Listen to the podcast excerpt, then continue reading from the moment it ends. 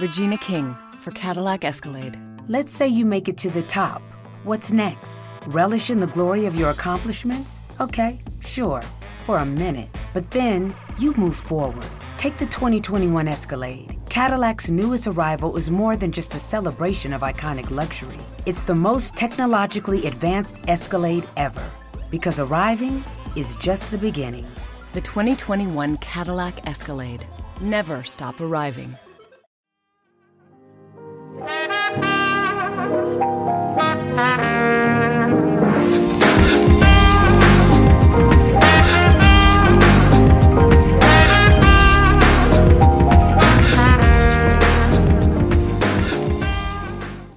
Salve a tutti ragazzi, ben ritrovati nella nuova puntata del podcast sportivo di Insta News. Questa settimana è una settimana ricca, abbiamo ripreso un pochino la nostra routine, quindi io sto già registrando quotidianamente, per cui dai, sono, sono contento. Eh, dicevo, settimana ricca di eventi perché c'è stata la Formula 1, la MotoGP, c'è stato anche il turno di campionato, insomma c'è stata parecchia parecchia roba di cui possiamo parlare oggi e andiamo a fare un attimo con un minimo di, eh, di seguito. Allora, ehm, partiamo dalla, dalla Formula Formula 1 che è stata forse la delusione più cocente, se vogliamo, per tutti i tifosi Ferrari, perché avevamo vissuto fino a praticamente domenica pomeriggio intorno alle 6 un eh, weekend quasi perfetto. Dopo la grande escalation della Mercedes in, eh, in Australia, tutti eravamo abbastanza mediamente soddisfatti perché appunto Ferrari aveva fatto un gran bel weekend in Bahrain. Eh, prove libere abbastanza concrete, eh, pole, pole position per Leclerc e seconda posizione per Vettel, però già lì avevamo visto che insomma qualcosina non funzionava per il meglio perché Vettel aveva fatto un tentativo in più in Q2 quindi aveva avuto poi un tentativo in meno in Q3 insomma si era visto come il tedesco fosse leggermente più in difficoltà sulla macchina rispetto invece al monegasco quindi a Leclerc che si è dimostrato molto molto concreto su, sulla sua monoposto e quindi siamo rimasti tutti piacevolmente sorpresi. Una gara che ammetto io mh, non l'ho vista in diretta l'ho vista eh, sostanzialmente in, in differita poi me la sono riguardata per bene con calma io ammetto di non aver eh, trovato null'altro se non un Leclerc straordinario. Si è riuscito a riprendere la posizione quando doveva, ha fatto la strategia praticamente perfetta e via dicendo, fino a quando a circa 10 giri dalla fine più o meno il suo motore ha detto ok, per me è finita qua, basta. Da quel che si è capito, poi come abbiamo scritto anche in settimana sul sito,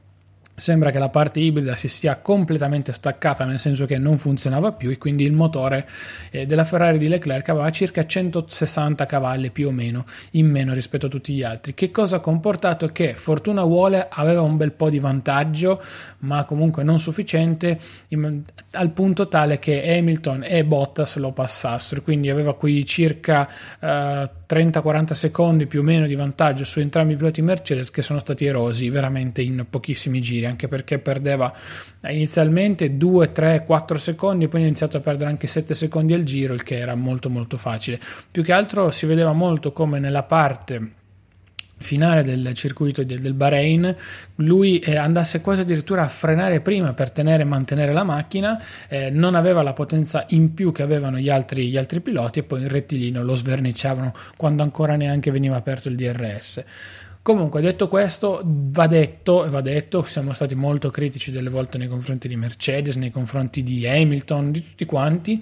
che il gesto fatto a fine Gran Premio è stato qualcosa di veramente bello e che si vede molto molto poco. Hamilton è andato a stringere la mano subito a, a Leclerc, ha salutato prima Bottas perché era lì davanti, ma è andato a cercare prima di tutti Leclerc perché sa benissimo anche lui che quella vittoria non era sua, non era meritata ed era del pilota della Ferrari. Questo gesto è stato veramente molto molto bello, soprattutto da un 5 volte campione del mondo. Qualcuno ci ha visto un po' di malizia, nel senso che Hamilton in questo modo vuole punzecchiare ancora di più Vettel, sinceramente vi dico ni, nel senso non mi pare questa la,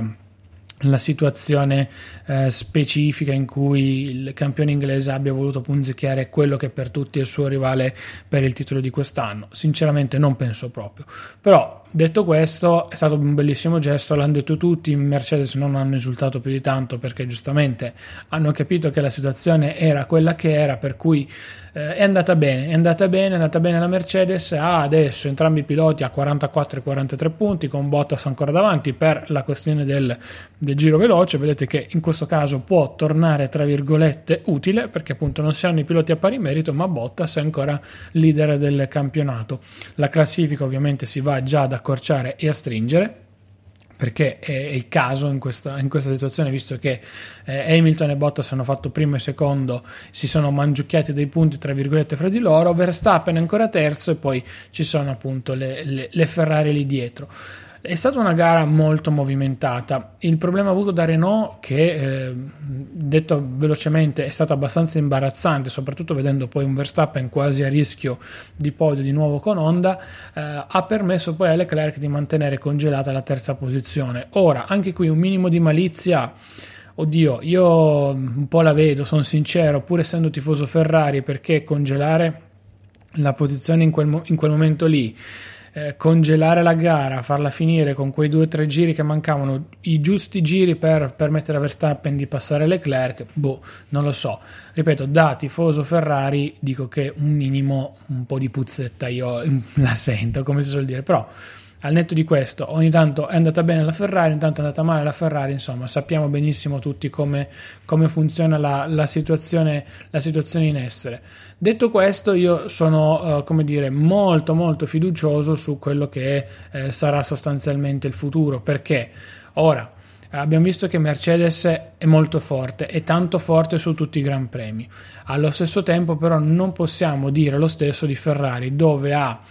cercato di osare ancora un po' di più, se vi ricordate non come l'anno scorso ma come due anni fa, eh, andando però a, eh, come dire, dimenticarsi di quella che era sostanzialmente la, l'affidabilità, cioè una componente importante, se vogliamo, del, del, dell'aspetto finale del, della, della, macchina e che di conseguenza non ha permesso ai piloti di avere poi alla fin fine un prodotto vincente, se possiamo chiamarlo così, tra, tra le mani. Ora, non dico che la Ferrari di quest'anno sia nata, tra virgolette, male, questo no e non mi permetterei mai e poi mai di farlo. Però insomma ragazzi, diciamo che qualche sentore in più anche dopo questa, eh, dopo, questa, dopo questa, gara magari c'è sentore nel senso non che la macchina sia completamente sbagliata però che la macchina magari abbia degli, affini, degli affinamenti ancora da fare purtroppo nonostante si sia ormai a, a quasi tra un po' alla terza gara della, della stagione. È una, eh, come dicevo prima, una constatazione personale, niente di più, niente di meno e allo stesso tempo mi spiace vedere poi appunto la squadra per cui un po' tutti noi italiani tifiamo in, in, questa, in questa difficoltà. Per quanto riguarda Mercedes, credo che ci sia poco da dire, nel senso che abbiano fatto sostanzialmente il minimo indispensabile per andare a eh, sistemare quello che era la situazione iniziale in cui un po' tutti avevano visto come la Ferrari fosse leggermente più avvantaggiata di, di tutti quanti. Eh, si era parlato molto di quanto Ferrari fosse avanti, si era parlato molto di quanto Ferrari appunto avesse un attimino conquistato il, eh, i test invernali e tutto quello che, che ne consegue, però nessuno probabilmente aveva preso in esame che Mercedes veniva da una bellissima base, quella dello scorso anno, e poi di conseguenza sarebbe dovuto andare lì un attimino a migliorare piano piano, piano piano, solamente alcuni fattori. Poi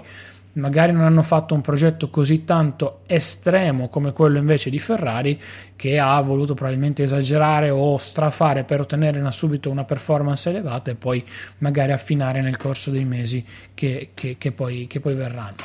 Ora, è facile giudicare dietro un microfono, dietro una scrivania, non essendo dei, dei tecnici di primissimo, di primissimo ordine, per cui ragazzi le mie parole lasciano un po' il tempo che trovano, giustamente. Di conseguenza vi dico anche che secondo me sarà un campionato molto interessante, più che altro perché fino ad oggi abbiamo visto che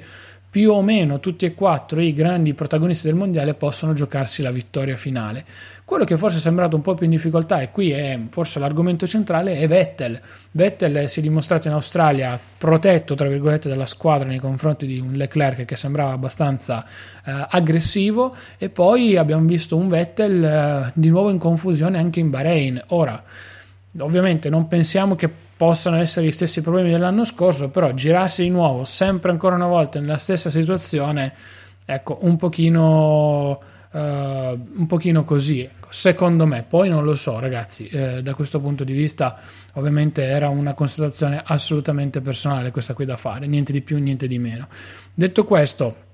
Andiamo, ehm, andiamo, un attimino a vedere quella che potrebbe essere la situazione della MotoGP perché siamo in un momento in cui abbiamo visto il Gran Premio di Argentina che ha portato un Marquez straripante. 10 diciamo 10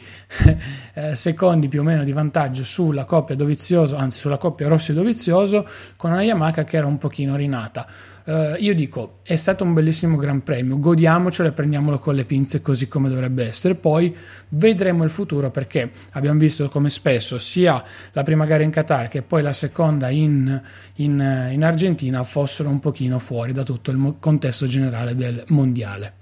Che poi sia stata una gara molto movimentata, anche qui l'abbiamo visto, soprattutto nelle parti posteriori della griglia. Abbiamo visto appunto come Marquez fosse bene o male per la sua strada e poi in realtà eh, tutto il resto del gruppo che fosse mediamente combattivo.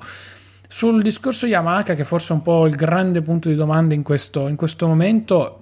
c'è da fare il, una considerazione che secondo me risponde al nome di Erez. Quando Erez arriverà eh, nel campionato vedremo presumibilmente le potenzialità di questa moto. Giudicarla oggi è molto difficile anche perché un Vignales va sempre a gambero parte davanti e poi o finisce a terra non per colpa sua purtroppo abbiamo visto in questa, in questa gara oppure va indietro come in Qatar salvo poi riprendersi nel finale. E poi per quanto riguarda invece la questione eh, Valentino Rossi ormai parte magari tanto tanto dietro e poi in gara arriva sempre lì davanti ma è stato abbastanza un classico di tutta la, eh, la carriera di Valentino per cui da questo punto di vista non mi, non mi preoccuperei più di tanto se vediamo una situazione del genere. Detto questo vedremo probabilmente le potenzialità di questa moto che secondo me non è ancora da titolo a Erez poi di lì in avanti si vedrà. Sapevamo che l'Argentina bene o male si era capito Marquez giocasse un po' a nascondino con tutto e tutti. Forse forse un pochino di più da Ducati ce lo aspettavamo però non è mai stata una grande pista su cui Abbiamo visto poi gli Alfieri Ducati giocarsi le posizioni super importanti, per cui uscire con un terzo posto, io avevo pronosticato magari una vittoria o un secondo posto di Dovizioso, eh, non mi ci sono allontanato tanto, alla fine è arrivato terzo, il mondiale sempre lì, abbastanza aperto anche con Marquez, anche se Marquez è già leader, per cui insomma fa un po', fa un po impressione, dai,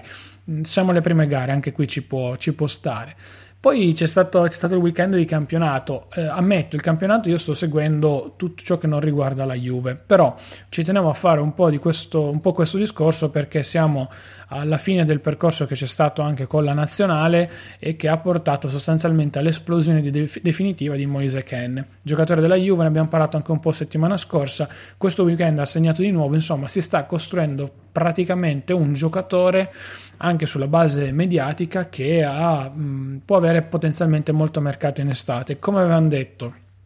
Raiola è molto furbo, Raiola sa quello che fa, per cui di conseguenza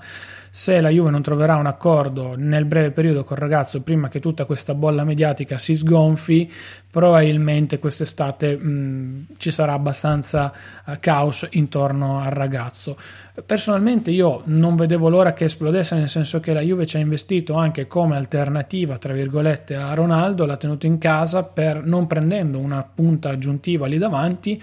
e alla fine si sta dimostrando che con un campionato abbastanza archiviato, con delle squadre contro abbastanza eh, abbordabili e con sostanzialmente un Ronaldo fermo per infortunio, vuoi non vuoi, sappiamo che starà fuori ancora qualche settimana, siamo davanti a un giocatore che bene o male il reparto davanti riesce, riesce a coprirtelo, per cui la Juve ha finalmente valorizzato un giocatore dopo un anno e mezzo circa di eh, prestiti, poi rimanenza a Torino e via dicendo, insomma è riuscita probabilmente a eh, lavorare al meglio sul giocatore sotto tutti i punti di vista e questo va detto nei confronti della squadra Juventus. Oggi abbiamo visto un giocatore che magari sia ancora acerbo, imperfetto da smussare e via dicendo, ma assolutamente non è, eh, non è, un giocatore che non fa al caso della Juve secondo me. Come punta di riserva da giocare appunto le partite con tutto il rispetto come contro l'Empoli via dicendo ci può tranquillamente stare. Tanto abbiamo capito che ormai il campionato per la Juve è andato e che sostanzialmente si guarda a quello che è il proseguo in Champions League per cui secondo me eh, sta facendo più che bene Ken da questo, da questo punto di vista e poi cos'altro? Vabbè, c'è stata la grande debacle della Roma contro il Napoli. Il Napoli spumeggiante, il Napoli che forse ha scoperto quest'anno di avere in casa il giocatore più interessante della sua rosa, ma il merito secondo me va anche dato al sistema di gioco di Ancelotti e parlo ovviamente di Milik. Il polacco si è un po' riscoperto in questa stagione, forse anche figlio del, del confronto col connazionale Piontek, però Uh, alla fine con qualche problemuccio in più di Mertens anche a livello fisico, con qualche mal di pancia qua e là,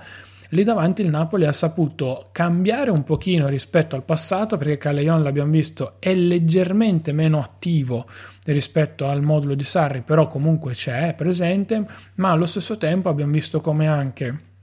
appunto si sia risvegliato un Milik che l'anno scorso era un pochino eh, perso nei meandri appunto di, di, Napoli e Castelvolturno dopo i vari infortuni che c'erano stati. Insomma, ha trovato un allenatore che crede in lui, un allenatore che punta tanto anche su di lui e che gli sta dando anche tanta fiducia, secondo me ben ripagata. Di contro la Roma, Ranieri mh, è un po' in imbarazzo anche lui, secondo me, nel senso che la Roma è in quella situazione in cui non sa bene che cosa poter andare a fare, poter dire, poter insomma, deve concludere la stagione il prima possibile. Per la Roma, appunto, l'augurio è quello che il fine stagione arrivi prima possibile, prima di tutto il resto del, del mondo, se vogliamo, perché probabilmente in estate ci sarà un grande terremoto anche a livello societario. C'è il grande rebus legato a Francesco Totti che o diventerà il nuovo DS o probabilmente saluterà Roma in maniera abbastanza definitiva. C'è poi la questione legata all'allenatore. Allenatore, per carità, in questo momento grandi nomi appetibili per la Roma ci sono, ma allo stesso tempo non sappiamo se Roma possa essere una grande piazza appetibile per gli allenatori. C'è un Conte che è sempre più indirizzato verso quella che è eh, l'Inter, un, eh, uno Spalletti che di conseguenza si potrebbe liberare ma non credo che possa tornare già a Roma, insomma c'è tanta roba ancora da poter dire e fare, però a Roma penso che quest'estate ci sarà tanta rivoluzione non solo in termini societari, probabilmente anche in, termini, anche in termini di rosa, cercando di sistemare secondo me quelli che sono stati i problemi scorso, di questa stagione, dello scorso mercato alla fin fine. E poi niente, c'è stato il clamoroso caos su Donnarumma che ha regalato la vittoria praticamente alla Samp del, contro il suo Milan, però anche lì ragazzi è un errore, ci può stare secondo me, certo una volta che ti costa l'intera partita della tua squadra, eh, insomma non, non, fa, non, fa, assolutamente bene. Poi ovviamente il Milan ha fatto bene per tante partite, adesso ha incappato in due risultati no consecutivi e tutti parlano di nuovo di un Gattuso che da che era sulla cresta dell'onda finalmente con una quadra trovata intorno a questa squadra ha un Gattuso che non capisce niente di calcio perché ha giocato Piontek con, con Cutrone e non è, non è piaciuto a niente a nessuno. Insomma anche qui soliti leoni da tastiera andiamoci calma queste squadre sappiamo che vivono di fasi per cui c'è una fase super positiva anche a livello fisico, una fase un po' più negativa. Insomma, ragazzi, andiamo con calma davvero perché alla fine parliamo sempre di esseri umani che per quanto possano essere super pompati anche dalla stampa, ripeto, rimangono sempre delle persone come, come noi. Per cui dai, andiamoci, andiamoci un po' più cauti. Niente, per il resto poi è stata la settimana dell'ennesimo super trofeo di Federer. Abbiamo visto come appunto nel weekend il tennista svizzero abbia coronato, tra virgolette, un altro, un altro traguardo, abbia raggiunto un altro record e fa, fa, sorridere perché comunque la sua carriera, come ho detto tante volte, è secondo me da prendere come esempio. Una carriera costernata di grandi successi, di un'escalation iniziale abbastanza interessante, poi di uno stop per qualche infortunio, una rinascita se vogliamo, quando in realtà bene o male tutti mh, tendono a smettere, insomma, quindi alla sua età portare avanti ancora avanti una carriera così non è affatto male. Non, ripeto, non sarei però sorpreso se alla fine di questa stagione tennistica poi decidesse magari di appendere la, la, racchetta al chiodo. Non sembra ancora il momento, almeno da quello che, che è trapelato, però mh,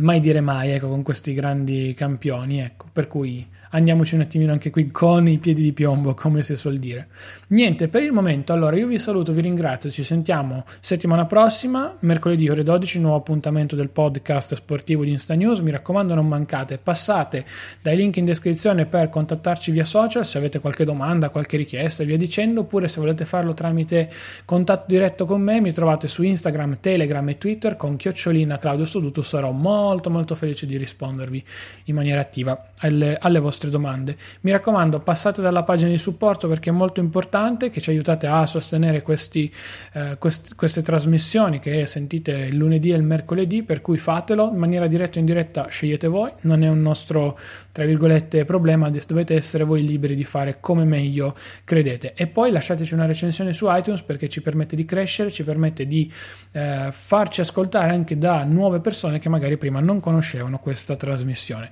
Io sono Claudio Soduto, vi saluto vi ringrazio, ci sentiamo mercoledì ore 12 con un nuovo episodio del podcast sportivo di Insta News. Ciao ragazzi! Come stay and play at Live Casino and Hotel. Welcome to one of the biggest casinos in the country with luxurious clean rooms, upscale dining, and the grandest payouts. Now offering stay and play and all in packages, including $50 free slot play. VIP parking, VIP casino access, and more. Book now at livecasino.com or call 443 445 2929 at Arundel Mills. Must be 21. Please play responsibly. For help, visit mdgambling.org or call 1 800 Gambler. The available AKG 36 speaker sound system in the Cadillac Escalade provides 360 degree sound, not just here or here, but everywhere the 2021 Cadillac Escalade never stop arriving.